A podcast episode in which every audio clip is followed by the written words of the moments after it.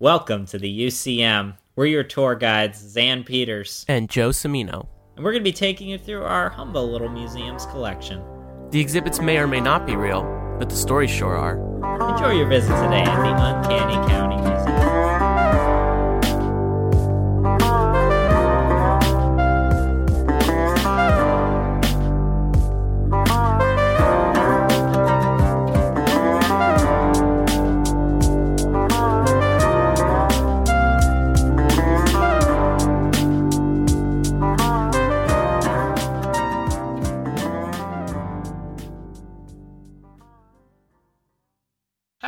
With recognizing faces? Like, if someone just walks up to you? Um, it takes me a minute to be Mhm. honest. I'm not terrible at it, but I'm not Right. bad at it. I mean, you know how I am with names. I feel like names are my strong suit. As long as I am Mm. aware of who I'm talking to, and I like if you Mhm. say your name to me and I say it back or I say it in my head, I'll like remember it forever. I don't know what's up with that. Right. It's weird with me because there's a lot of visual stuff I will remember before I remember a name, Interesting. and yet I am very bad with faces. Hmm. Hmm. I my friend uh Kate introduced me to her boyfriend multiple times uh to which the boyfriend reminded me that we had met before. Oh. oh Yeah. no. yes. I I do not have confidence that I recognize somebody because I've been very wrong before and it was excruciating. Oh no. Yeah. So, you know, I'm I'm working retail again. Mhm. Um I'm working at a uh a kind of fancy paper stationery and pen store in uh, Harvard Square in Boston.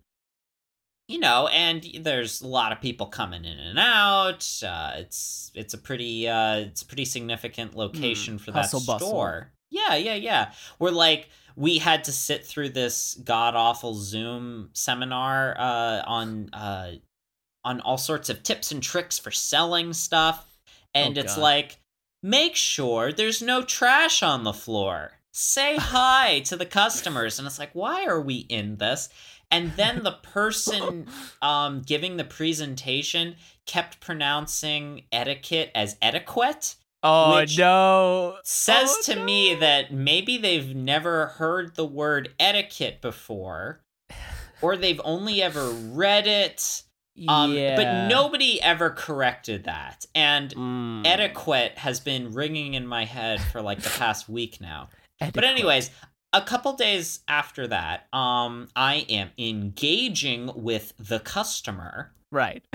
um, and then another customer walks in, and Uh-huh. I look up, and I doubt myself. At I, I am doubting who I believe I am seeing in front of me, and I think that can't be them oh no. because I am I'm probably wrong. And then they kind of turn around, they do a lap around the store and leave. I think I said hi to them. They seem to want to be left alone. And then I realized that was Conan O'Brien. But no. yes. Are you serious? And my yes, I'm absolutely serious. I was three feet from Conan O'Brien and said nothing. uh, That's and then I insane. Yeah. Oh my god. Yeah, yeah. And my first thought, because my my coworker came back from her break, and I was like, I think I just saw Conan O'Brien, and she's like, Are you serious? I was like, I don't know if it was him. He was really tall. And then we Google Conan O'Brien's height, six four. I was like, Oh, that was Conan O'Brien. Oh my god. For some reason, that convinced me. Yeah, like my god, his size. He was up. tall. He was tall. Not the hair, not the posture, or not the inc- not the incredibly distinct and famous face yeah. Oh my Conan O- God. Who that? Who on earth even looks like Conan O'Brien? I I don't know. So he just he just moseyed on in, maybe threw some trash on the ground, did you know, did his thing, and then just Just he has to scare away their customers. yeah. Yeah, Okay. and and it didn't even end that day because later that night I went out to do trivia with some friends of mine um, at uh, one of the local things in Mhm. Brookline. Um, I did find out uh, Conan actually a native of Brookline. Oh, there you go. Look yeah, at that. yeah, interesting. I saw him and his son walking around later on my lunch break. Again, didn't say anything to him. You know, you didn't want Um, to disturb his day. That's yeah. valid. Yeah, yeah. I didn't I didn't want to bother him. I didn't want to bother him. Um so anyways, I I I've had that realization. And then later I find myself at bar trivia and I am by myself because I'm realize I am the first of my friends to get there. And Oh. none of them have saved a table. So Mm. I'm there fighting for uh, as many seats as I can get at the bar. Um, and I have to hold the team together basically for the first round. But the the upside of this, I got to name the team. I went Oh. with God's. I went with Godzilla. oh, nice. Thanks. Nice, Yeah, that's good. I kept I- kept drawing uh, Godzilla, but with like uh, for sale signs Oh, that's funny. next time. Yeah, yeah.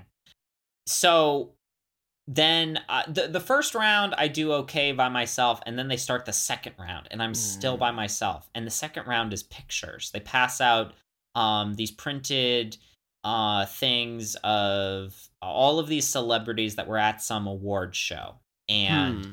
you have to write the name of the person. The only person on this page that I recognize initially is um, Tracy Morgan.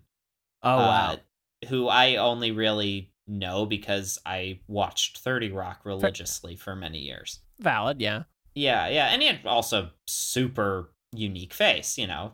You gotta Yeah. remember that. You gotta remember that face. And then there's nobody else on this list that Mm. I recognize. I'm staring at it. I'm wait I'm I keep checking my phone. I'm trying to make it look like I'm not cheating, but also I'm like where I'm like texting people. I'm like, "Where are you? I'm dying." There's like 10 pictures here of people that I don't We're recognize. losing them. Yes, yes. Um, and then there's one person. I'm like, wait a second, I know who that is. That's Tré Cool, the drummer from Green Day. Okay. So I write that. Yeah. And then finally, um, one of my friends shows up, sits down next to me. I hand him the paper. I'm like, please, for the love of God, save us. Uh, and he's like, why did you write Tré Cool under Gronkowski? Uh, Oh. I he's like, you will get in trouble in Massachusetts if you do not recognize oh no. I confused Gronk for Tré Cool. Oh my god. Oh no. Well, that was a crisis avoided then, I guess. Yeah, yeah. I really thought that was going to wrap a nice bow on this story by saying that it was actually Conan O'Brien that was on the list. that would have been freaky. That would have been too much. Oh my god. Uh, well, I so this is a long way of saying I don't always Yeah. trust my own judgment. Eh. Fair enough, I guess. But I know I- how to pronounce the word etiquette, so That's that's really what's important here mhm, at the end of mhm. it.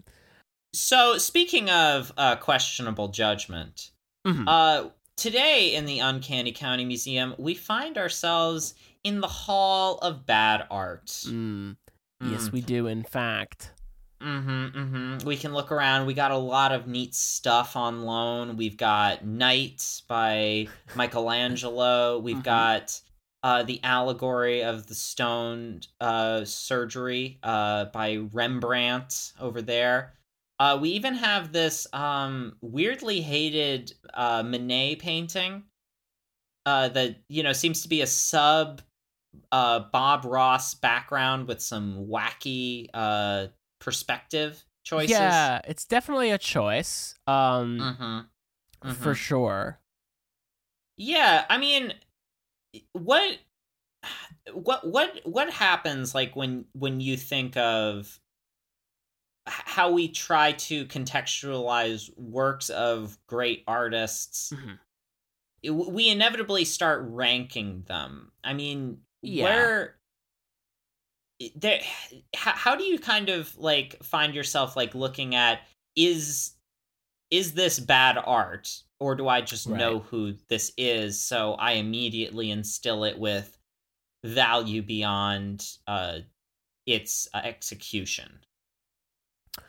Um, I think it's a difficult terrain to navigate. To be honest, I think a lot of Mhm. it though comes out of the context of the work because there is objectively, um, bad artworks done by good artists that obviously get better because everybody has an off day, and then there's also right. artworks done by artists that then reveal themselves to be bad and i feel like that is a whole different can of Mm. worms too but anyway and going back to this like i i think i don't I, I- think when we have to look at somebody's practice you do have to encompass everything they make um regardless Yeah. of how much you hate or like it like kind of like with Mhm. andy warhol as an example just pulling one Yeah. randomly out like Mhm. it's very easy to not like it right if Mhm. you don't Yeah. know the history or if you if you're just you know only a realist painter and that's all you like or if you Mhm. only like you know french um impression paintings or impressionist paintings it's like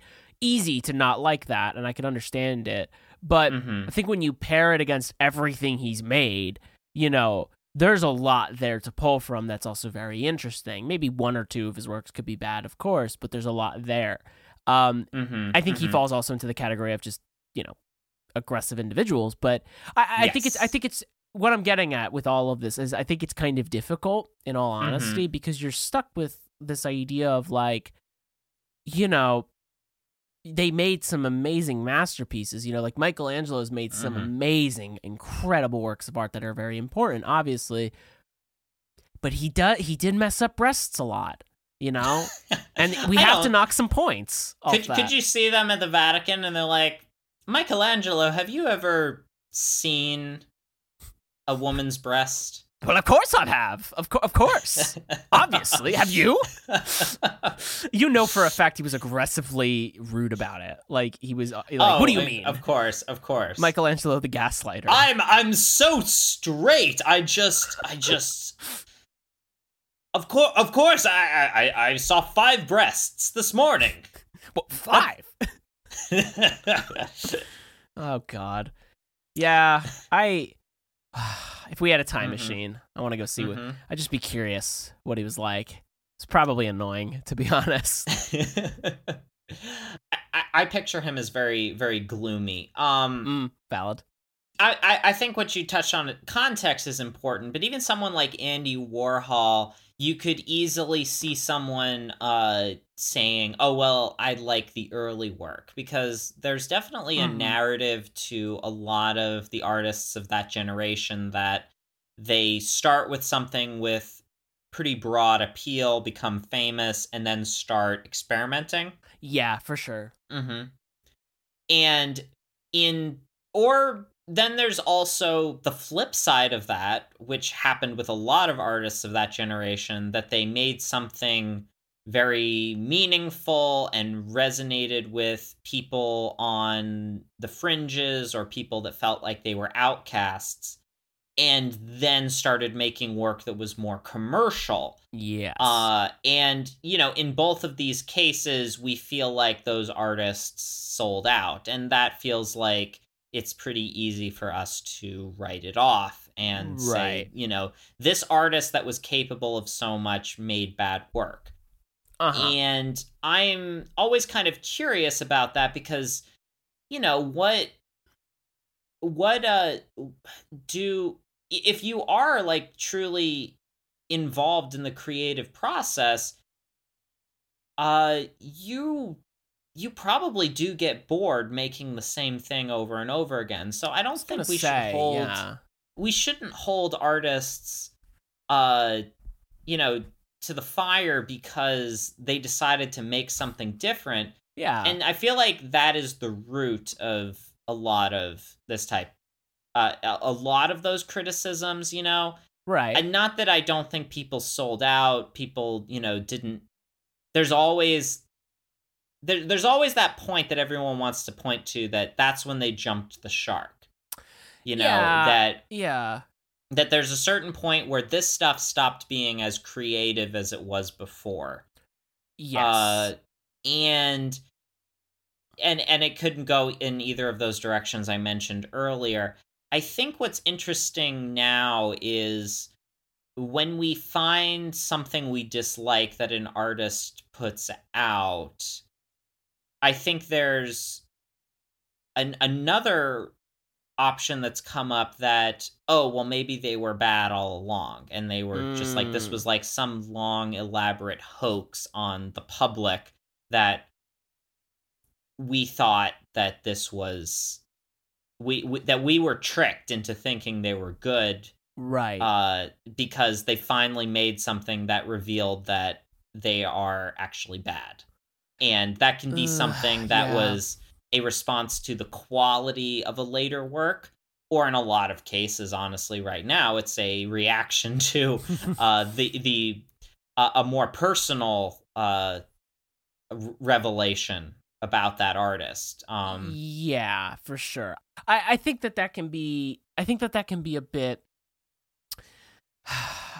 problematic to a certain degree, mhm. right? Like if somebody, if you know someone's an artist's work for one thing, and then all of a sudden they make something different, and you're like, God, they're just bad. I think that that's a bit of a bold statement to make, and this is Mhm. I, I'm also thinking about like just the work itself. I'm not I Right. mean, because obviously there's cases where, like you know, it, look at like Orson Scott Card or something, right? Like the author Right. who it's like you're like Ender's Game is so good, and then they reveal their hand, and you're like, oh, I don't know. Mm. Uh, but that's a whole thing, you know. I- But the the, th- the thing about Orson Scott Card that's so odd, and th- this is low hanging fruit, but let's Yeah. compare to J.K. Rowling, right. uh, or J.K. Tolkien.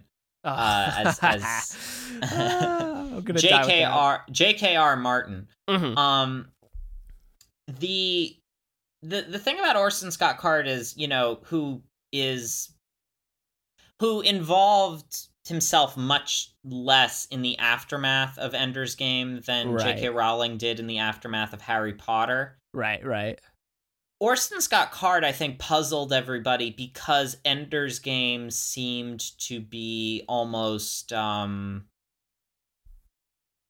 what's the word? Uh Ender's Game seemed to be almost uh contrary to Yeah. the b- uh beliefs and revelations we had about Orson Scott Card yeah it's like, kind of wild. You know. in sort of a similar way that I think uh, people are still perplexed by the racism of H.P. Lovecraft, Ah. and yet H.P. Lovecraft seemed to write uh, works that, you know, some of them certainly uh, playing Yeah. off of uh, the idea of monstrous, uh, you know, not quite humans, yet also have a lot of tones that still resonate with people, like feeling like the world is broken and that there Hmm. there must be more to it. There's yeah. there's all of these conflicts we have when we get it from J.K. Rowling, and maybe this is because she's still alive and so active on social media. Uh, you know, she's had some bad takes, but also not really produced anything of quality since Harry Potter.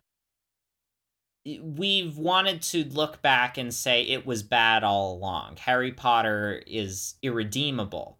And it's difficult to kind of uh to understand like our feelings about it because there's people that have much I think people with much longer careers and much more of a presence in the culture Mm. that I don't want to say we forgive, but we're going to have a heck of a more of a reckoning with when we want to Yeah. confront those things. I'm thinking of maybe Michael Jackson. Uh Yeah. music I don't I didn't particularly like to begin with. I I kind of don't like the way it sounds in a lot of ways. Uh but you know, it I understand his music was hugely important to a lot of people. Yeah, for but- sure. You know, I I hear the lyrics to Man in the Mirror, you know, sometimes Mm-hmm. cuz it, it it still comes on everywhere. Sure. And I'm like it's kind of it's kind of hilarious to listen to. Because you're Yeah. like, like that beginning part where he's like, uh, gonna make a difference. Oh yeah, it's gonna be real good. Gonna make a difference. Ah-ha." you know, Yeah. and you're like, this is hilarious. Yeah, yeah. I- right? I yeah, I I, I kind of it's like I want some I wonder if anybody in the booth was like this is fine, right? Like is he just kind of going off? Yep, okay. Eh, all right. mm-hmm. Um I I often wonder that about how things get passed. Um yeah, a lot of So levels of, of of approval. But I mean, I, what you're gonna say no to Michael Jackson in his prime? I mean, I guess not, right? in this sense. Michael Jackson is sitting there. You're listening to Man in the Mirror. The the genius behind Thriller is sitting right there, and you're you're you're gonna say no. He's sitting there with you know Macaulay Culkin and a chimpanzee uh, and yeah. a and a video cassette tape that says "Best of Neverland Ranch." You know, yeah. and Yeah. you're you're gonna say no to Michael in front of Macaulay. We needed somebody to. bold take, bold take, but I I think I think oh god. Yeah, Mhm. um but yeah, I, I I think it's it's interesting what you're saying, you know, in regards to to all of this. And I think, you know, what what I was trying to get at as well is looking at an artist's entire practice and basing whether it's good or bad off of that Hmm. might be important more than we think it is. And you know, you know what it is? It's the difference between an, a musician who makes a greatest hit album, right? Mhm. That ends up getting known for like like the one that one hit wonder, right? Like the flock Right. of seagulls, if you will. A- a, Um, real or- the outfield. e- exactly. Mhm. Or, you know, you're somebody that was really famous for making good albums, and then you have the one that just maybe didn't work out, and then it Mhm. just fails. Like, I think, uh, you know, one one way I look at that is when like you're listening to a musician who, um, you know, like like okay, just to, for some context, like I think like Imagine Dragons, who say what Mm. you will. You know, personally, I I could take it or leave it, but you know, their one album, I think it was their first Night visions. Night, yeah, it was good, right? Mhm. Like that. With the one with its time on it was a bop. It was a good album. I will give Yeah. it a solid rating. I mean, it's still a little Yeah. generic, but it was good. And Yeah. then they just decided to not be that way. But that's also subjective because I might have liked it, but I might be projecting my own vision of what I thought They've that band was. continued being incredibly successful since then. Yeah, and diverse. I mean, I will say Mhm. this, and you know, I've had discussions with people who like their music a lot, and it's like they've changed. They change genres so much it somehow works for them Mhm, with their mhm. fan base because I think they know, or their whoever runs them knows what will work, and maybe, maybe there's something to also just saying like.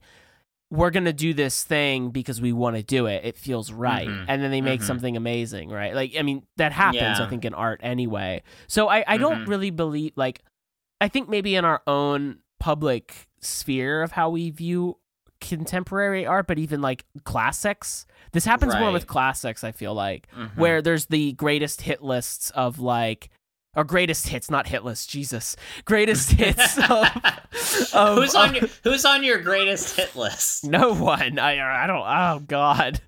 Um Hi there, my name is Colby White, and I'm one of the hosts from Force Football Facts, a podcast where my friend Zachary and I force our other friend Tyrell to give us insights into the game.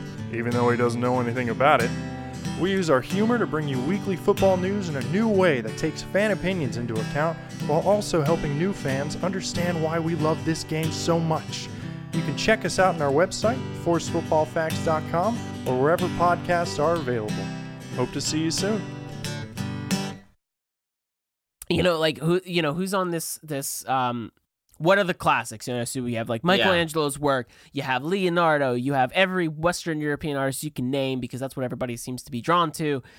You know? Wink wink think- nudge nudge. I think but I um, think I think you and I are in an awkward position if we want to start criticizing non-Western art. Not that I not Yeah, that we yeah. don't want to. I just think we well like I mean that's an example right there of yeah true we aren't and we can't really be always 100% aware of what we are criticizing because even if you yeah when you criticize something that means a lot to uh to a group of people it's kind of uh it you- it can it raises a lot of emotions for people and you can Yeah. maybe be accused of not understanding and you know maybe you don't maybe Mhm. if if you're if you're watching a movie and just absolutely perplexed by why is this movie so popular but if it really resonates with maybe a group of marginalized people for whatever reason it's Yeah. difficult to kind of come out and criticize it you know Yeah. I mean, even looking at,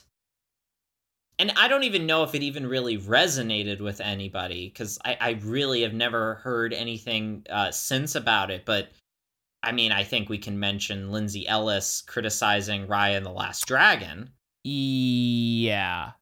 you know, and the bizarre, uh, you know, quote unquote canceling of her on Twitter because yeah. she made i think a pretty blatant observation about it Mhm. uh so so it it there, there it's not without you know fraught terrain if you if you Mhm. want to criticize stuff like that but we're certainly more in a position to criticize western art maybe because we are you know just two american dudes Well, I also Uh, think that's our that's our like quote unquote culture, right? Like Yes. and not in a way of isolating anybody's perspectives and obviously like the western uh, you know gaze on art making and and and what is good and what is not has been in the center for far too long obviously and Yeah. and and, and um I think it's important to call that out but at the same time like you know we we're we're joking about making fun of these works and like I can I can make fun of Michelangelo and all these things as much as I want and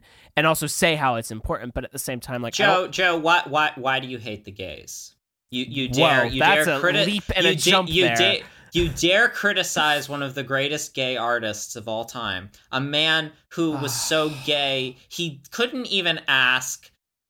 It, you, you, you don't, he couldn't even charm uh, a a a woman to pose. He he would rather uh, stick fake breasts on a Uh-huh. very clearly male body and sculpt that instead. it was an artistic decision clearly um I, I just but I but I think too like it's an it's an it's important to contextualize that because it would be you know it, it- I also feel like if we did you know if we were Mhm. improperly judging an artwork maybe we didn't understand because we don't come from that specific perspective or culture Mhm. right yeah, yeah. that's just being European all over again, right? It's just being coloniz like colonizers at the end of the day of not understanding a tradition and, and then just like yeah, you know making yeah. fun of it, quote unquote. And then, Mhm, gee, I mean, mhm. yeah, no, I I, yeah. I I totally agree with what you're saying. Also, you Mhm. know what? Like, listen, Lindsay Ellis's points were pretty good. I'm not gonna lie. I I did uh, kind of agree with a lot of that. I did watch the movie. It's not that bad. Like it's bad, but it's not that bad. Like people were like really harsh about it, and people were way too positive about it. I left that, and I said, you know what? This was good. This was a nice Mhm. message. I also think uh, that they got their funding cut, and that movie was rushed. Ah. I think Disney did them dirty, and I think we should be pointing Mhm, fingers mhm. at them because there's Right. a plot. There is a legitimate part of that movie missing. So I want the full Mm. tape. Give me the full release. Because there, there has to be Release the Snyder cut yeah, please. In in the of case Raya, of Ryan the, Lost. Raya the Last Dragon. Is Yeah. it Raya and the Last Dragon or Raya the Last Dragon? No, Raya and the Last Dragon. Ah, okay, characters. okay. Yeah, not bad. Um, yeah, but I I, I want to touch on something you mentioned earlier, and that is like, especially in America, this may be true elsewhere, but I feel like this is Uh-huh. particularly like an American, especially like very Hollywood uh, type of idea, for for better or for worse. But whenever an artist, an actor, someone comes out with someone and they've had a very long career, you're right. We do tend to want to look at it in the context of their work. Uh, you know, if you're watching like later John Wayne, where you know there's not a ton he can do because he's you know he's older, he's he's a little limited. yeah. Uh, but he sort of stands there on the shoulders of all of his previous accomplishments. He stands there and has the gravitas of this is a great actor. You know, this is a great legendary actor, and he is standing there with all that he has accomplished and done. And, you know, there's certainly a lot of actors that in their older age, you know, kind of had smaller parts in in movies you know like i think like a contemporary Mm. now would be you know anytime like uh robert de niro shows up in something uh yeah.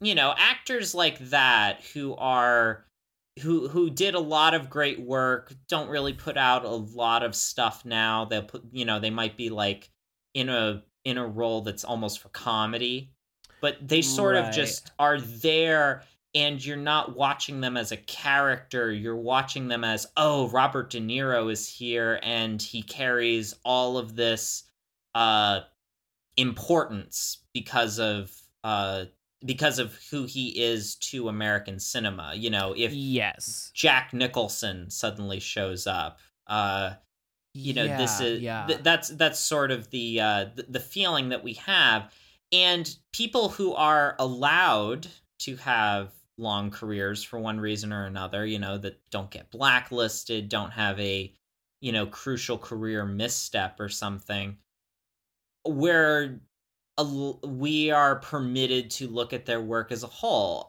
I think you and I you and I differ a bit on this, but I think it's worth it's worth it that we finally have the conversation of the discography of one Robert Zimmerman, better known to the world as Bob Dylan. Mm. Oh Mhm, man. mhm. this is what the people have been waiting This is for. it. This is what we've been preparing for. Um yes. So yeah. you and I Dylan is an artist that famously has many different eras Right. of where he changed very for the time drastically changed style and which upset and alienated a lot of his fans. When we look back at it now, we can totally see the arc of his work. 100%. Yeah. Yeah, and we're not really shocked by any of it because also now with just how diverse music is, we see it follow the patterns of someone navigating the uh blues and folk oriented rock of the 20th century. Uh-huh. Um, but even we we have to put ourselves in the mindset of Bob Dylan walking on stage holding an electric guitar and that making the audience boo and throw things Yeah. and just be genuinely upset that he was going into rock which they saw as commercial and selling out and Bob Dylan Yeah. wants them to listen to the lyrics that I'm still I'm still writing songs uh that that are that are covering these same topics that you've always loved but I'm looking at things through a new lens. And Mhm, mhm. you know so Dylan you know has the his his folk scene. He you know quote unquote goes electric. He is playing with a band. It's no longer just him on stage with his acoustic guitar and harmonica.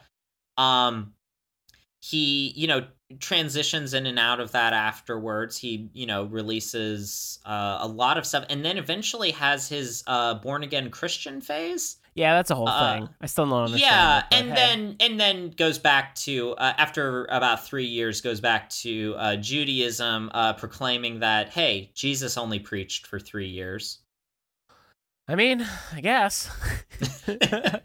yeah. Um a, a, a messianic figure now so where where are you with your familiarity of dylan So I think for me, you know, it Bob Dylan was somebody I had to discover on my own, even though I was brought up on Mhm. classic rock. You know, I heard a lot of his songs through that. And my you know, like it's funny because one of the first I did was I think um oh, it's from Blood on the Tracks and uh, Tangled Up in the Blue. And I Tangled Up in didn't blue I didn't like it at a younger age, like at all. Hmm. But now I do, and I do appreciate it a lot. Actually, it's a good Mhm, song, and I mhm. and I can say. But I think for me, you know, I I really really like the times they are changing that album, and right it, it is so good. I mean, I've listened to it so many times. Like I like that kind of music though a lot. Like I Mhm, did mhm. enjoy this folksy, you know, guy with a guitar, like just Yeah. saying some really interesting things, but also just the rawness. Like I do enjoy Mhm, music mhm. that is just like it could, it doesn't even have to be lyrically good I don't care. Mhm. I just want to hear the like emotion. So I feel like for me that was so important. But and and it's why I wasn't the biggest well when it's fan. when it's coming when it's coming from one person like and Yeah. dylan's sound was so stripped down to just one person yes, you don't feel the layers of production and Exactly, that exactly. that rawness you touched on is is very evident because Yeah.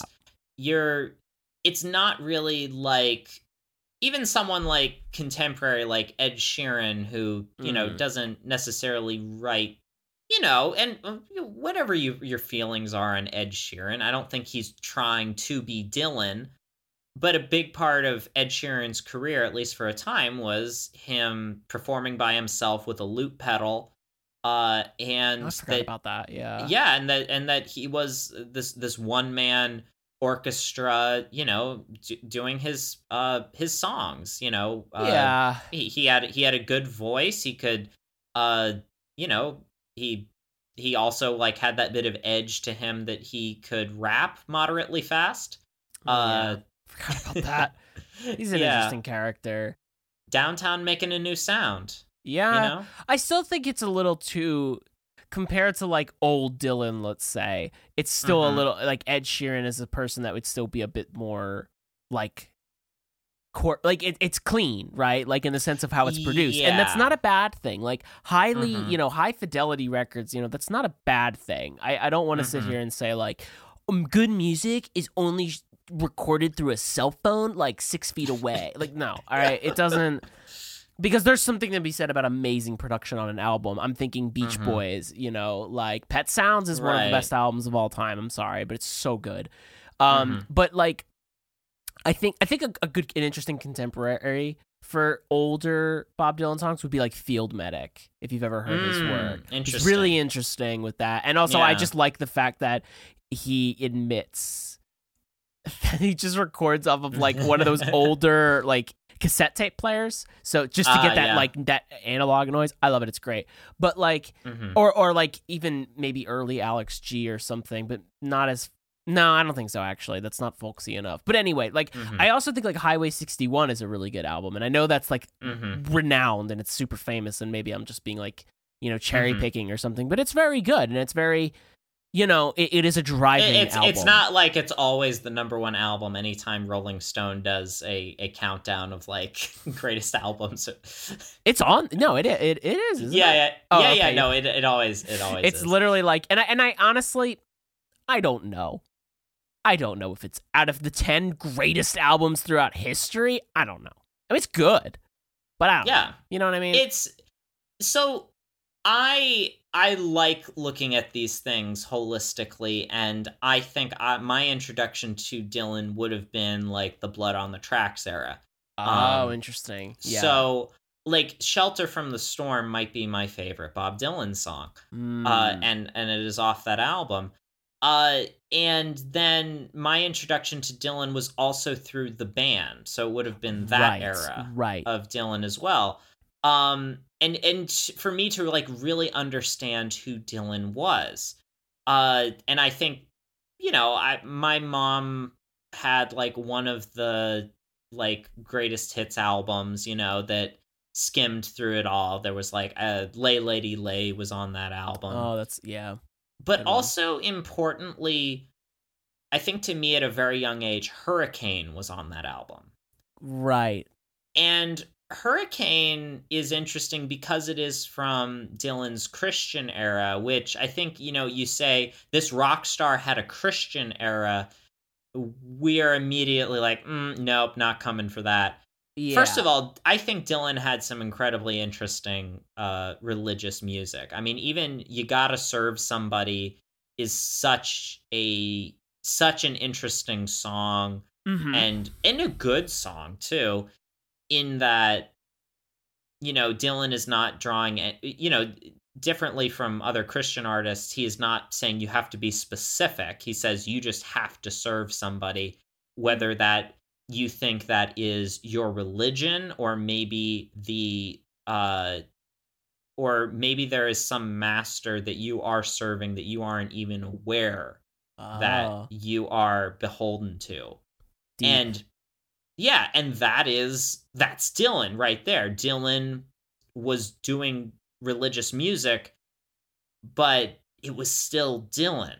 Right. Um, but but going back to Hurricane, Hurricane and and the story specifically of uh the Hurricane Rubin Carter, the boxer, uh that is that was kind of you know and in the world I was growing up in where that was not necessarily uh what was talked about or necessarily self-evident to me, you know, the the the racism uh in the United States Dylan was my exposure to Mm, that. This mm. this time capsule that did not that unlike a lot of other classic rock that I would listen to was not painting the 60s and 70s as this idyllic party lovey-dovey time and you know that I I had to ask like what is this song about? Why is this man being thrown in jail for a crime he didn't commit?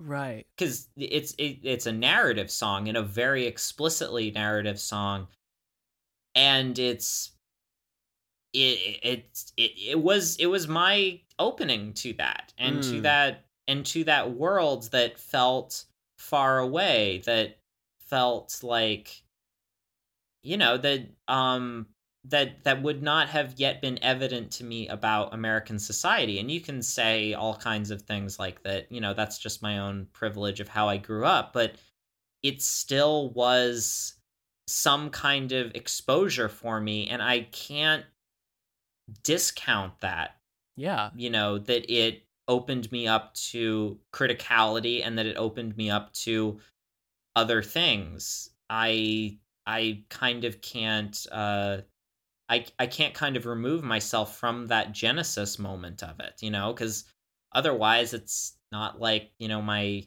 my parents were listening to NWA or uh Right. you, you know, I I wasn't listening to that much war. Uh Yeah. so it, it's it, it's I, I have to give it credit there. Yeah, I mean, I think that just shows to the power within that.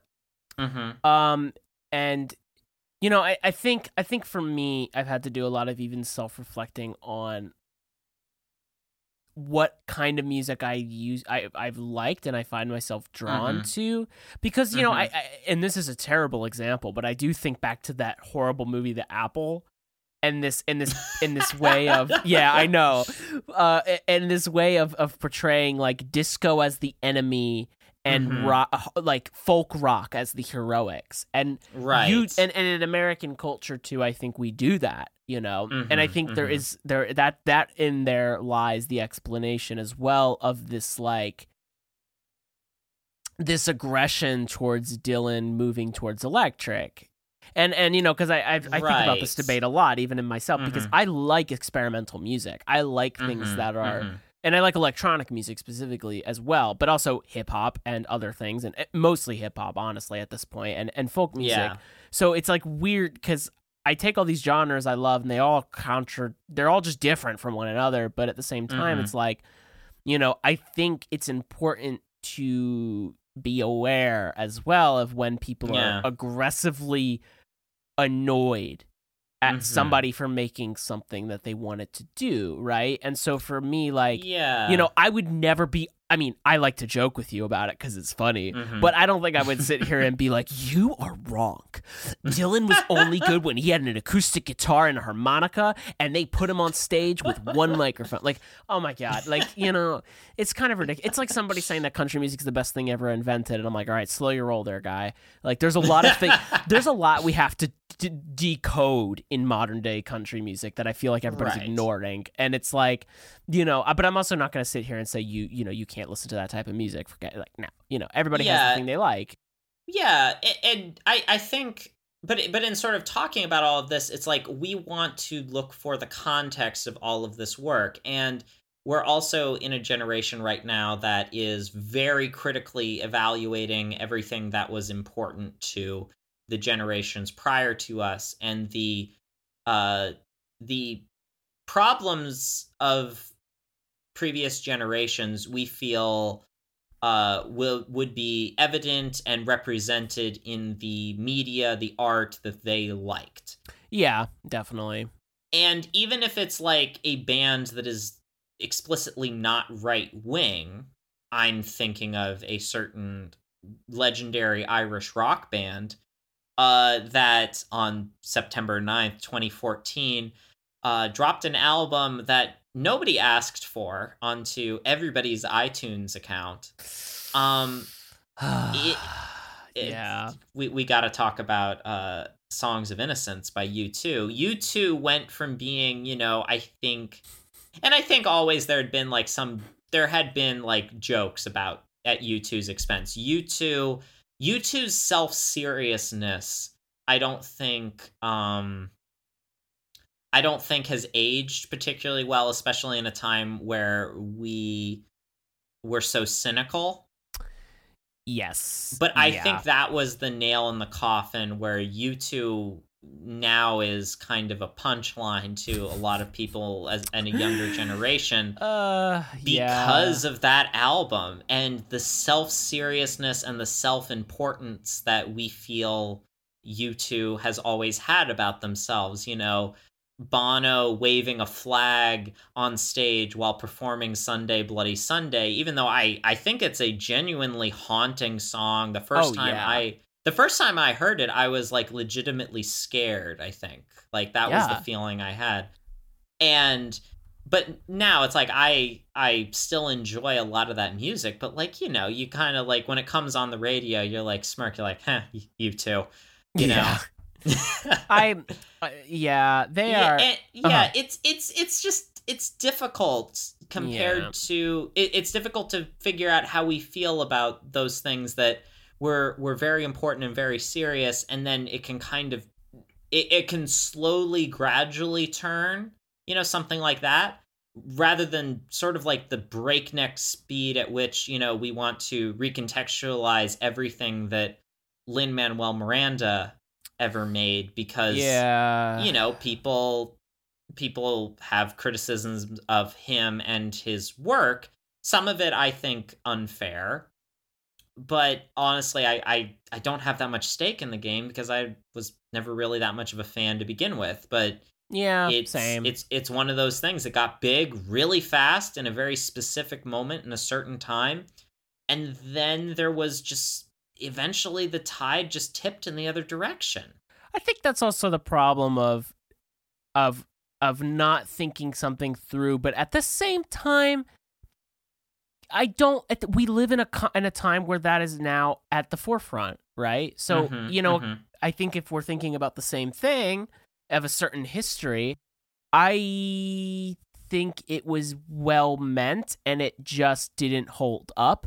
But at the same time, it is a bigger thing of the history of musical theater and Mhm, its mhm. constant battle with Mhm. with racism within as well as how it Mhm. represents certain situations. So I think that that's I think it's valid. Some of the criticisms Mm, on that, mm. most of the criticisms on that. Some of the Mhm. more recent ones, I don't have. A, I just kind of let up.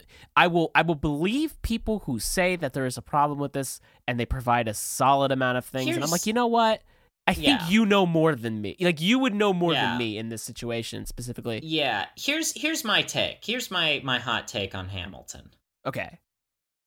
I think there was an interesting point to it where you know people were so engaged with it and were engaged with American history and Hamilton did not shy away from talking about uh how big of an issue slavery was how that it was it was something that was debated it was something that was a part of the conversation. And by having a you know sort of blind multiracial cast uh that you know ba- basically said hey we are all a part of this story let's look at this let's look at this history uh Uh-huh. and and with all of its problems and try to see the very human and flawed characters that existed within it i think that's a really remarkable attempt i think that Sure. is a that is a very uh that that's kind of a bold thing to take a swing at. You're going to say we're going to try to look at these flawed people as people that we could potentially uh make the same mistakes as. Yeah. And then somewhere around the point where people got really into uh shipping people and Yeah. identifying so hard with you know people that owned other human beings and unfortunately once it sort of entered that fandom sphere Yeah. it becomes so all of that i feel like is lost and i honestly kind of feel like it was it was it was death by autoerotic asphyxiation like it was it suffocated itself Uh, yeah. It out of its own message and it it, it doesn't and and i think that's inevitably why we feel like this was this was the fall of a of a piece of art hmm that was made and that we want to look back and say oh well it was all bad all along Yeah. like like there was some kind of revelation to us you know and and this is you know i look back on like the work of because I, actually was uh listened to an artist talk by um Sue Coe, who's a uh, british artist. She does like a lot of printmaking stuff. Oh, okay. a lot of stuff kind of like you know sort of meant to look like political cartoons. And i was looking at some of the work and was interested in some of it. A lot of it kind of seemed super obvious to me and then i heard her speak and i decided oh no all of this is awful oh, uh, and. I could not understand how her career had lasted so long with all of her work being so bad. Uh, interesting. and I was legitimately perplexed as to what the significance of this person was. And it might just be something I'm missing, some part of that story, some part of that context, but I it was lost on Hmm. me completely. Uh especially after hearing her talk uh, and and hearing what she what she had to say. It really did not impress me and it really rubbed me the long the wrong way that this was an artist that had been through so much and had seen so much and still seemed to be making work that felt like uh, an angsty high school student. And not even in a fun way not even in an over the top way. If nothing it was like if you want to make like immature feeling work you got to go for it. This just feels so earnestly immature. Yeah, I think it's definitely worth those who are with us to to look at these because it's hmm it contextualizes a lot of what you're saying, Xan. Because I definitely Yeah. I remember we we talked about that wor- the the artist and the work, and after seeing images, it was like, oh my god, like no, you know, and, and you can tell it's something where you're like, you know, I think it it it um. You know, say what you want about she's the. had she's had a lifetime to think about veganism and she And makes art that yeah. feels like someone that just discovered veganism Yeah, and as we all know within, uh, as we all know within within, uh, I think this this this uh you know the context we live in, it's like maybe veganism isn't the right answer, and actually it's damaging. Not to diss on people's diets because there's clearly reasons, and I and I you know do you, but Mhm. if you're like the vegan teacher, there's a problem. You know, that one TikTok person who's like the worst. Or if Mm. you're like I'm not gonna I'm not gonna diss on anybody who's vegan. That's not nice. But I Mhm. also just think it's like we have we have vegan friends Yeah, I, I absolutely. But I and I it's it's not like it's it's it's something where I think I'm trying to remove speaking about veganism because that's not the point. It's more you're like trying you're trying not to say they're one of the good ones No, no, no, no. I meant I meant more like it's the it's the ah, ah it, it's it's the problem of taking a pol- quote unquote political stance or whatever as a artwork and really not delivering conceptually. It's in, in this case of this work we're talking about, and you see this throughout with other people's careers, right? Like it's a simplistic approach that ends up falling flat because as soon as you Mhm, because mhm. you know what it is i think it's it's the and this may be one of the recipes for making something pretty terrible is Mhm. being so certain so absolutely certain in what you're doing no matter what it is and Yeah. just delivering and when somebody criticizes you or maybe says hey you might want to think about this Mhm. a little bit more they immediately Mhm. have backlash and they're like no Right. I, I did this amazing thing like you can't say that It- it's like you see that with a lot of like um you know people who especially like white artists who want to be like Mhm. making political work so they show black bodies and there's a huge Mhm, problem with that mhm. to be honest in terms of Mhm. like in terms of showing black pain and other things and also just like understanding your own lens and where you Right. come from i think is important because i think if anything we've learned from like the whole gen x color doesn't exist thing to now be like cultures are different and it's important to be tolerant of them not to just say we're all the same because who's saying we're all the same you know who are you Mhm, relating mhm. that to but that's just my side rant about why that art was like yikes to me personally of the of, Right, of, yeah. um, of that type Yeah, I mean, you and I both value doubt a lot, some Yeah. sort of inner conflict in your in your um convictions. Mhm. And like it, and honestly, that was the thing that I have always looked to like Bruce Springsteen uh Mm. you know and and you know I've talked about him a million times here but his work means so much to me because of his power as an editor and Ah, i think and and because you can listen to bruce's albums and then you know like decades later he'll end up releasing all the songs that didn't end up on that album right uh, yeah and that that is a whole other part of the work and you realize that it is like it's almost like a um it's almost like an i like the ego iceberg like that you are Yeah. seeing the tip of it and then there's all these other things that contribute to what people actually see and that's that's Mhm, the thing mhm. that i find fascinating about bruce's work as a whole. And that's the thing that i try to impress upon people when you know i think there's a bit of an eye roll when you say bruce springsteen is your favorite artist. Ah, but that that's that's why he is to me because you can look at his work as as as a proper body of work. And yeah. then i but that being said as i just said you know i don't you know it's hard to ever subscribe to anything 100% sure. There are periods where bruce missed the mark a little bit um yeah. and the 90s uh Yeah. uh mullet ponytail mustache bruce. Uh, that's a look.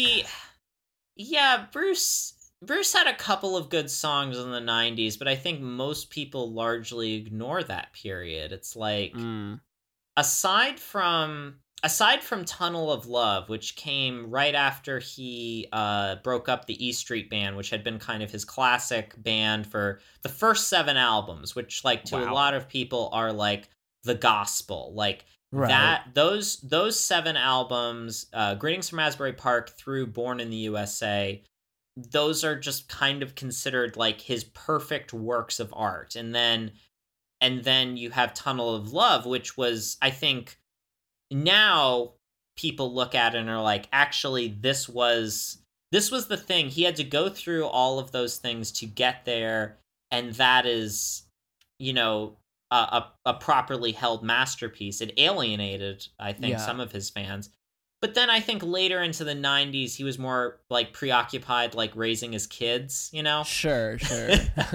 And like you know things. having like married life and stuff. Uh-huh you know comes back uh with the the rising in 2002 after 9/11 and the rising is you know mostly in response to uh 9/11 right. Uh magic later as a response to uh George Bush sending troops into Iraq um and Afghanistan. Uh working on a dream again st- starting to fumble again not a it's just like it's just it, it just doesn't Mm, it it again feels like what what is that part of him that occasionally disappears in the editing process? Yeah. It's and I think it you know, bit of a comeback again with Wrecking Ball, but uh Wrecking Ball I thought was solid. Western Stars I actually really liked. Uh his sort of like you know, country orchestral country concept album. Whoa. Uh, and then his most recent letter to you, especially the lead single, fell absolutely flat to me. oh no. and I'm like listening to this, and I'm like, I don't. This is the thing that frustrates me. This is a long way of saying is like I don't know where to place this song because it is the it is the lead song. It's the title song and it feels like an unfinished idea. It's just, Mm. yeah, you you sure wrote that letter to that person, Bruce. oh no. you know, and I just and I feel this is the thing. If there's someone great, you suddenly feel weirdly guilty and almost like secondhand embarrassment when they put out something that is not good. I yes, I think you capture that feeling really well because I, Yeah. I, I can never quite put my like finger on it, so to speak, right? Mhm, Of like mhm. why there's like a disappointment there, The but disappointment. I think it's also just like in understanding like one, it takes an insane amount of work to make an album.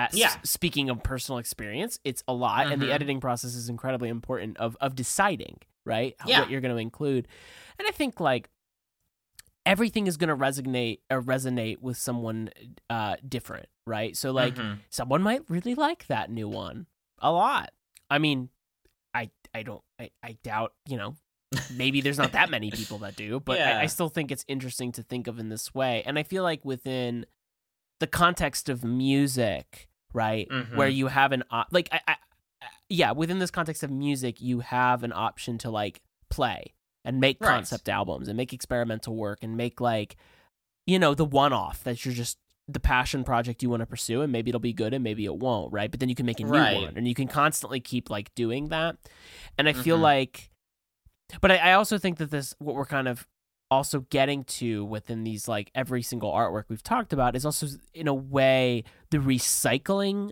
of these works Mhm. that are Mhm. so much focused as the public like there's so much in the public eye or public sphere that I feel like we can then begin to nitpick it. So we're like I feel like people Mhm. and all of us included are like waiting to find out Yeah. the bad thing to tear it apart, right? Or to be like and not to say that like I'm not defending certain things that deserve Yeah. to be attacked. I think it's like Mhm. like I think I think it's like um and this is a weird example that's that's Mhm. a little bit of out of left field, but I think within like the Godfather trilogy, right? Right. Where you have the masterpiece of a movie because it is. The second one is also r- amazingly good. It's so good. And then everybody kind of harps on the third one being "Ah, it's not great. And there's and I do that too because I've seen them all. and, awkward kiss. yeah. It yeah, I just you know, I don't remember it and I keep it that way, right? Like even when like I have to explain like cuz like I've seen The Godfather at a ridiculously young age, but my mom still hasn't seen it and my sister's never seen it, which I never quite understood why they hadn't watched it yet, but whatever, we're getting to it. And I cuz I always joke and be like, it's a Mhm. pivotal Italian movie. You need to watch it even though it convinced all I think American Italians that to identify being Italian you have to be in the mob, but whatever. I think that that's interesting though, where you have a trilogy or a series of movies or a series of something, and when one doesn't hit the mark, it can damage the reputation of the whole thing. Except in the Godfather's case, right? They just ignore it. Like everybody's like, "Yeah, the third didn't happen.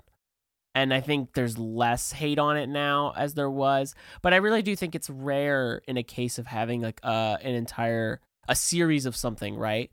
where all three or four or six are amazing. You know, look at Star Wars, for example, or anything where there's a series of On the contrary, I think it's perfect. oh, God. It is I, Gandalfini. Oh? I'm the Italian Godfather wizard. I think your accent's a bit interesting there, Mr. Uh, Gandolfini, if I may. Gabagool! Okay, well, there it is. See, now- now we know. Gabanazgul! Oh, that's fun. Oh, oh, great wizard Gandolfini. What brings you to our realm today? I am here to defend the realm of Coppola. Gabagool! Fly, you Gabagool! Oh my god. I missed that part in the deleted scenes. It's in there somewhere in like the five hour cut. Yeah, for sure. Wait, I remember. Mhm. I wonder if that, if if if the great wizard Gandolfini made an, an entrance in um the Italian school of Hogwarts in in in um Giuseppe Stromboli. and the briefcase full of meatballs. yeah. Oh my god. Oh, that's good. I uh, Yeah. I've been watching The Sopranos recently in in Nah. 2021 for some weird reason. It's had a huge resurgence. I mean, talk about good. something that's been It's- recontextualized. It's honestly really good. I'm Yeah. I, I can see why people like it. I'm into it Yeah. very much. I Yeah. I think every time I I'll be like watching it and like somebody will walk in, it's like, "What are you watching?" Mhm. I'd be like, "The Sopranos." It's uh, it's it's an it's an obligated New Jersey history that must be watched, especially being Italian. right. You know, we're watching the people. These are my people, whether I like it or not. Yes. Because it's all about family. Oh god, now it's like those Yeah. Vin Diesel memes, man. Ugh. Oh god. Speaking of Pretty- horrible, I'm pretty sure that's a psyop. it Anyways, is, it is, it is. but with all of this, I mean, when you and I were in Venice, we got to see an entire retrospective of Luc Tuymans, the Oh, the, the painter, his work, and the the thing about it that I thought was interesting was there were a lot of works in there that it didn't necessarily feel like the greatest hits type of thing, like. Yeah. I almost feel like they deliberately left in some of his weaker ideas. Like some of the paintings, like you read about like what he was thinking about and you know how how much he considered like the the source that he was painting uh from.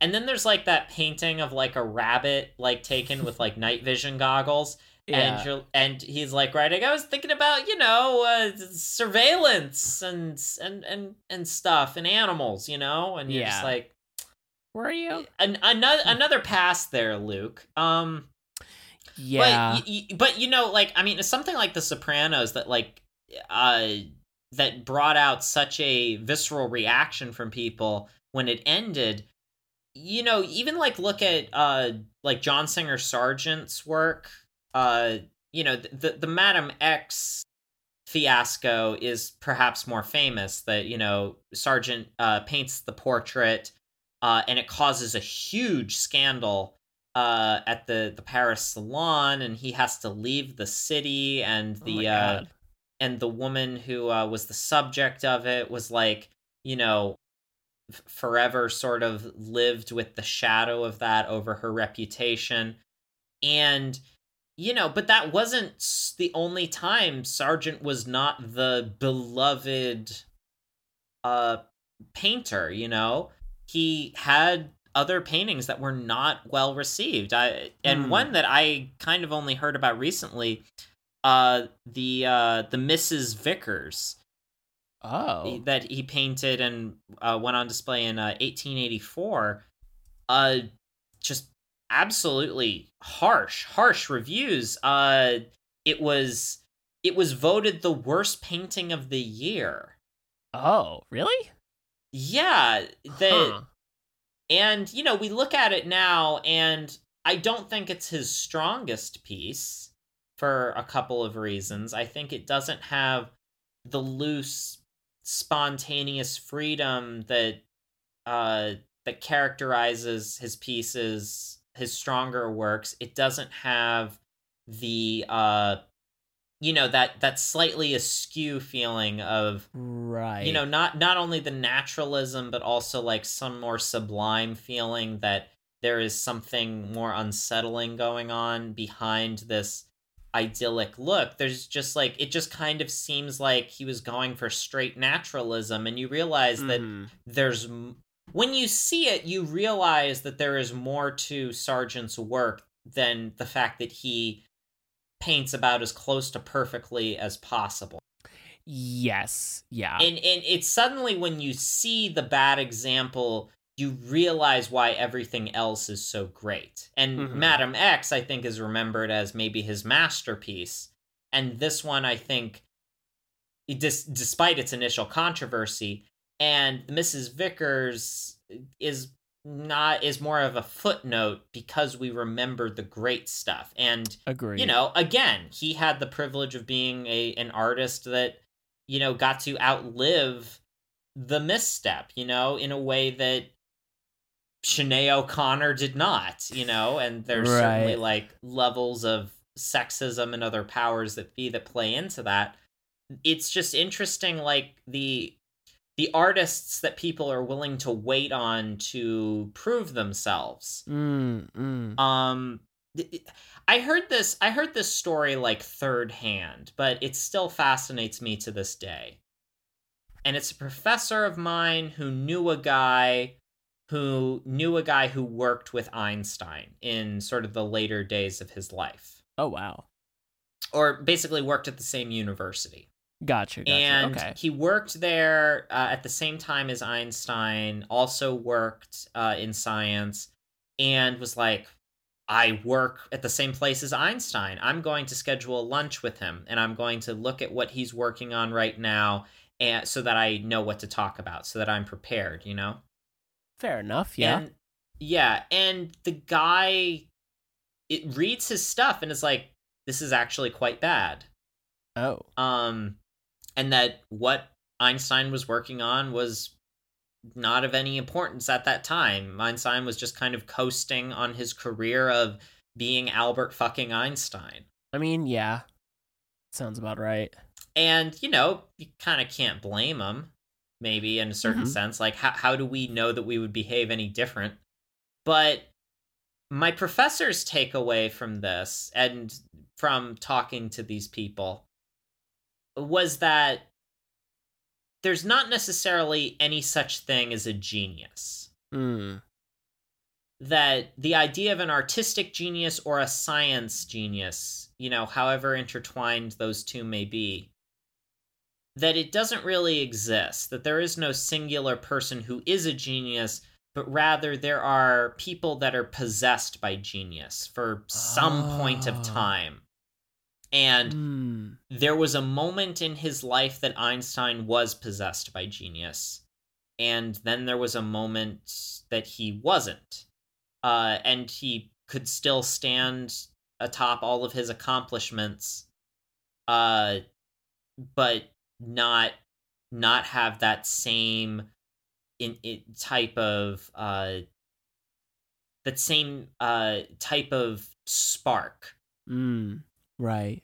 and that that's not to say you know that we need to be terrified of that type of thing because i think there's a lot of people who are afraid there are so many artists that are afraid if i let myself be happy i lose that spark of inspiration if Right. i stop doing drugs i will lose my creativity and that's a real fear that a lot of us Mhm. have Yeah. And I don't know if there's any one answer to that. Like, how do you perpetuate those things? But also, maybe sometimes they're not meant to be perpetuated because they're not sustainable. Maybe Yeah. producing great work all the time is not sustainable. Maybe the people that died young that we romanticize just didn't get a chance to fail because, you know, their Mm. their their narrative got cut short. Uh and then there's people with long careers that we get to look back and see when they had it and when they didn't. It's incredibly complicated and nuanced, I think, to every single uh, person's story. But but that that that idea has always stuck with me, like that. Whether it's true or not, I I'm tantalized by the idea of being possessed by genius. That it's not some internal factor, but almost some ineffable external factor. I think I think it's a great way to look at it. Actually, Mm-hmm. I think that's a solid viewpoint to have. And you know what? It's also very humanizing. Yeah, And it's very in a way it makes you relax a little bit, right? yeah, Like cuz you're never, you know, one is never going to make or uh, you're Mhm. never going to make hit after hit after hit forever. It's impossible. yeah, But yeah. th- when the inspiration takes and there's that you know that that genius takes hold so to speak as if it's like a, Yeah. a, a possession you know Mhm. it, it it just happens and it works Yeah. and you don't need to constant we don't i don't think we need artists who are always making great works right because it's you know a great work doesn't mean that it, it's it's commodifiable or it's something that sells for the most amount of money it's it could be something that benefits or it can be positive or you know in certain cases maybe even negative depending right like it, Mhm. it's Mhm. supposed to leave an impact and i feel like in, in looking at it this way and in, and, and in all honesty how how Yeah. we've been having this conversation i think it's a good way in in in looking at this and looking at even bad art right that yeah. because good art takes so much production Yeah. right and so much Yeah. of making quote unquote bad stuff what we also are living in a time where we have to reconcile the idea that bad people made good art. yes And yes this too It also like I think for me at least allows me to allows me to consider that because art almost saves those people for a moment because they Uh-huh. made something better than they were, you know. Uh, yeah. It's like it's like I mean even going back to Hamilton, you know, the thing about the story of the founding of America is not, you know, American exceptionalism or anything. The thing that I think that I that I feel any kind of uh feeling for at all is the idea of intensely flawed people coming up with uh, a world, an idea, a vision that they themselves were not ready for. yeah interesting It, just like these moments where where people come together and something is made that is is separate from their almost separate from their personal lives even though you know i don't think we can separate art from the artists in the way Right. that you know we we ideally would in a death of the author type of world. Hmm it's uh i- it's it's certainly more complicated from that than that. I just think that there's uh there's like some other kind of external that's that's very difficult to fully describe uh in in in that case and i think is why Mm. we keep coming back to that story even if it does get you know washed with a bunch of you know bad nationalism and and patriotism and and just sort of blind loyalty. Mm. yeah. Yeah. Yeah. Yeah. It's it's there's there's a lot to kind of interrogate about all of that. Uh, yeah Um, for sure yeah but you know i mean even as like you're fully also fully capable of making great things that are very commercially successful you know Sure. uh george lucas you know has not had a great track record outside of uh star wars and indiana jones. It's true yeah. And uh i actually wanted to take this moment at the end of our tour today to you guessed it we're back oh Welcome, Joe. Welcome back, returning champion to JFK or JOK. Oh my god! Oh gee! uh, uh, hi.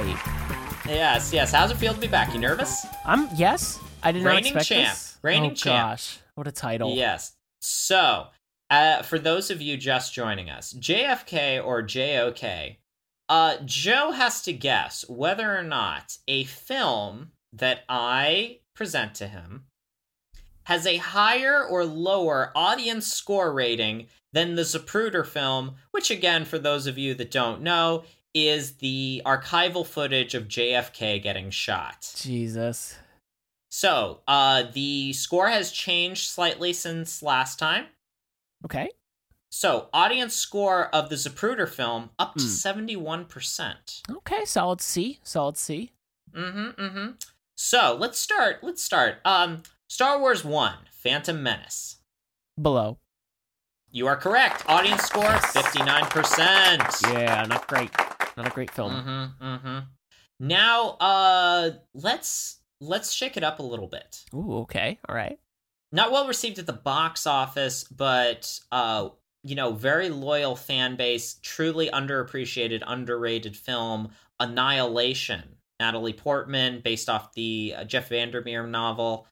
Uh, what do you, where do you place Annihilation? Above or below the Zapruder film? I'm gonna say above. I'm so sorry. No. Annihilation, the very good uh, sci-fi thriller, uh, comes in at 66% Oh, audience score. Ugh. Higher tomato meter. Critics liked it, audiences did not. Unfortunately. I guess that makes sense. ah, Mhm, damn. mhm. All right. Yeah. Okay. Okay. You ready for this next one? I think so. I think so. All right. Returning UCM favorite Theodore Rex from 1996, starring Whoopi Goldberg and a dinosaur. Where do you put the audience score for Theodore Rex? I'm gonna say below. You are correct. Yes.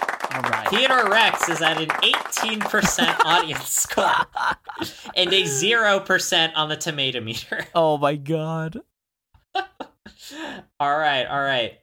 Now, all right, we're uh going to uh shake it up a little bit again.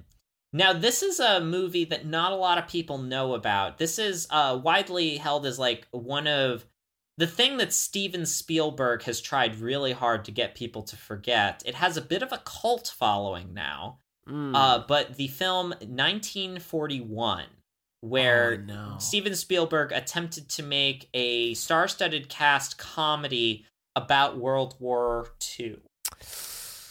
Right. 1979, 1941. Hmm. Has Dan Aykroyd in it. Okay. Has Treat Williams in it. Has Christopher Lee in it. oh my god.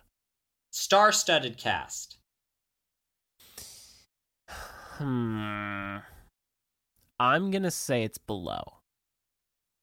You would be correct. Yes.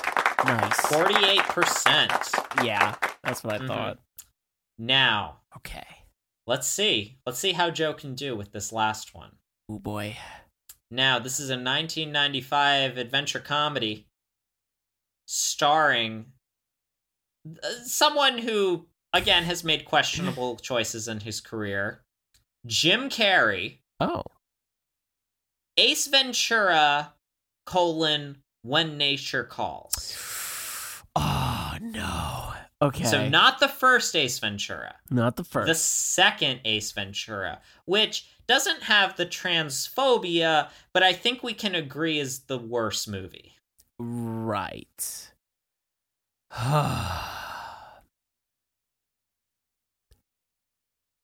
I'm gonna go with below. Ooh!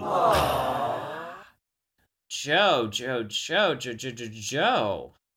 Ace Ventura, When Nature Calls, is, get this, 1% higher No, I in the knew- audience score. Oh, I knew it was gonna be a close. so if you're so if in the audience if you're trying to decide will the audience enjoy getting to see beloved american president jfk being assassinated next to his wife uh, while on Oh. parade in texas 1% of audiences will enjoy ace ventura when nature calls more oh my god. Ugh. Ugh. Yeah. Now there might be a bit of statistical bias. That 72% is based off of about a quarter million ratings. Uh, only about uh, f- uh, less than 50 ratings uh, for the Zapruder film. So Hmm. uh, if people want to go and rate it, uh, can, can, can continue to make this incredibly tasteless segment more interesting. I, I mean, I guess, yeah. Yeah, yeah. Well, I think we can certainly agree. Some art's pretty good. Some of Yeah? it's, uh, you know, less I mean, I good. I mean, it's like all right. You know, some of Yeah, it's yeah. all right. Some of it's not great. Uh-huh. Some of it's all right. Uh, have you the- ever? Uh, are are you familiar with Gary Larson's uh most uh hated comic? I don't think so. Gary Larson made this comic called Cow Tools, and uh, I thought I would be remiss if I did not mention it uh, in closing today. Hmm. Of Cow Tools, Gary Larson said, Cow Tools episode is one that will probably haunt me for the rest of my life. Oh no. A week after it was published back in 1982, I wanted to crawl into a hole somewhere and die. Jesus. Mm-hmm. It uh it's it's an odd cartoon. It's kind of straightforward. It's just a cow standing in front of a bunch of crudely made tools and it just says cow tools. I'm looking at it now and I'm just so perplexed. I mean, Gary Larson would get a lot of people writing in about his comics. He's also enclosed some uh, particular uh, letters to the editor. Mm.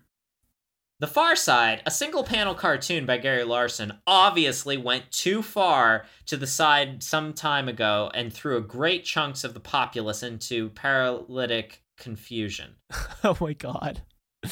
I asked 37 people to explain the Cow Tools cartoon of last week, but with no luck. Could you help? said one reader in California. Oh no. Enclosed is a copy of the quote Cow Tools cartoon. I have passed it around. I have posted it on the wall. Conservatively, some 40 odd professionals with doctoral degrees in disparate disciplines have examined it. No one understands it. Even my six year old cannot figure it out. We are going bonkers. Please help. What is Oh the meaning gosh. of Cow's Tools? What is the meaning of life? It's existential, truly, when looking Mhm. at it. It makes me question reality and my own existence.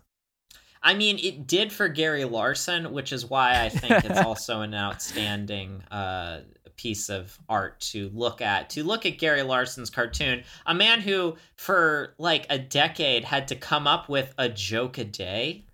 Yeah, Y- Jesus. you know that that that that must that must be an interesting experience as a person. I can't even imagine, man. That's a lot of Yeah. pressure. I mean, we can barely be funny uh, once a week. I mean, yeah, it's a struggle. A real labor of love. Uh huh, uh huh. But we're so glad that for some reason, uh, you fine folks keep showing up uh, Yes. to to enjoy. Yeah. Well. Yeah, wow. that I I I. I think we had an interesting conversation today. Yeah, a little I- looser, a little fun. Yeah, definitely. I think there was a lot of interesting things hit on, and you know, I Mhm, always just mhm. find it interesting. And we finally got to have a little bit of the Bob Dylan conversation. Yeah, yeah. I uh I debated really hard whether or not we talk about uh Hitler's paintings. Oh, E- If we if we could like I, w- I would I would I would legitimately love like a critique, like a formalist critique of Hitler's art. yeah. That that That might be have to be a thing we do one day. Okay. Yeah. Um well, I guess we'll we'll save that torment for another time. For sure. Yes, never forget, ladies and gentlemen. Um, so what do we got going on, Joe? What's what's happening? What's happening in uh in that world of yours, in JoJo world, in JoJo's Bizarre Adventure? I- in, yeah, I in knew I knew you were gonna say that, and I was like, that's a fitting title. Um, you know, I'm still, I'm still, you know, one of the artists in residence with SVA's the artist pro, artist residency project. I forget the formal title, but it's the SVA residency for art for artists. That's been a lot of fun. Been making some new works, and I'll be excited to share those eventually. Um, it's been a lot of fun, and it's so good making new projects with a, you know, a different perspective and yeah, so that's been going well. Um, and I will of course be Society of Vine Acupuncturists. what? I was trying to. Think of, oh, oh, uh, for SVA. I was like, what the heck? Where did you? What is happening? Um, school? F- no. Society, and then it would be like Society of Vengeful Acrobats. Mm, yes, yes. That's the true title. They don't tell you But about. you know, I feel like in in an acronym like that, you would want to keep the O because it gives you a vowel, and you can have Sova. oh, oh, Sova. Yeah, That's yeah. nice. Isn't that a good acronym? That's a good acronym. It's like I feel like that's a soft drink or like a fancy water. Like, Ooh, yeah. what are you having today? You must be having sova. Sova. Mm, It's mhm. nice. And it, I mean, yeah. it technically is School of Visual Art, so there you go. Mm, Hmm. Okay. Maybe I'll pitch Well, it. I'll pitch it to them. Great, great. Yeah. Um. But um, yeah, that's pretty much it on my end. How about you, Xan? Um, I have some uh projects in the works that I can't quite announce yet. So exciting. Um, but I believe uh people will be listening to this. Uh, I will be at the Dino Shindig in Ekalaka, Montana, having a grand old time. Uh, hopefully, uh, playing at the Pitchfork Fondue. Um, yeah, I had I I want to thank uh thank everybody for the support of the museum Mhm. uh and uh and of course our art we've been having a great time uh in- incorporating our practice into into this uh into this show into the museum Yeah. itself yeah Definitely. and we have uh a special guest a a, a very cool episode planned next week Mm-hmm. Um, and we're excited to have them on. We'll leave it a mystery for now, but Yeah.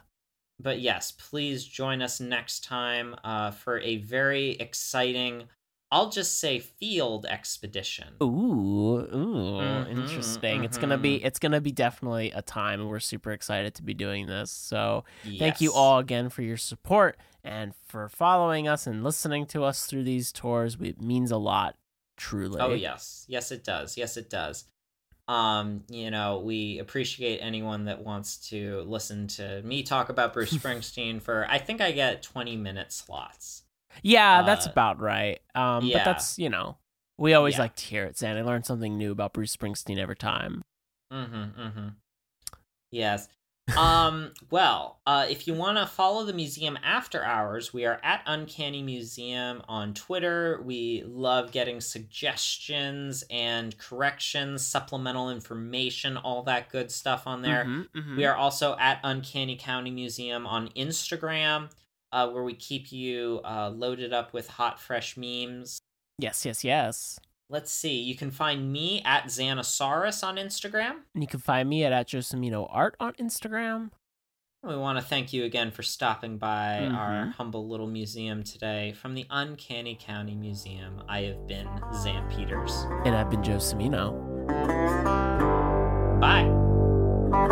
Bye.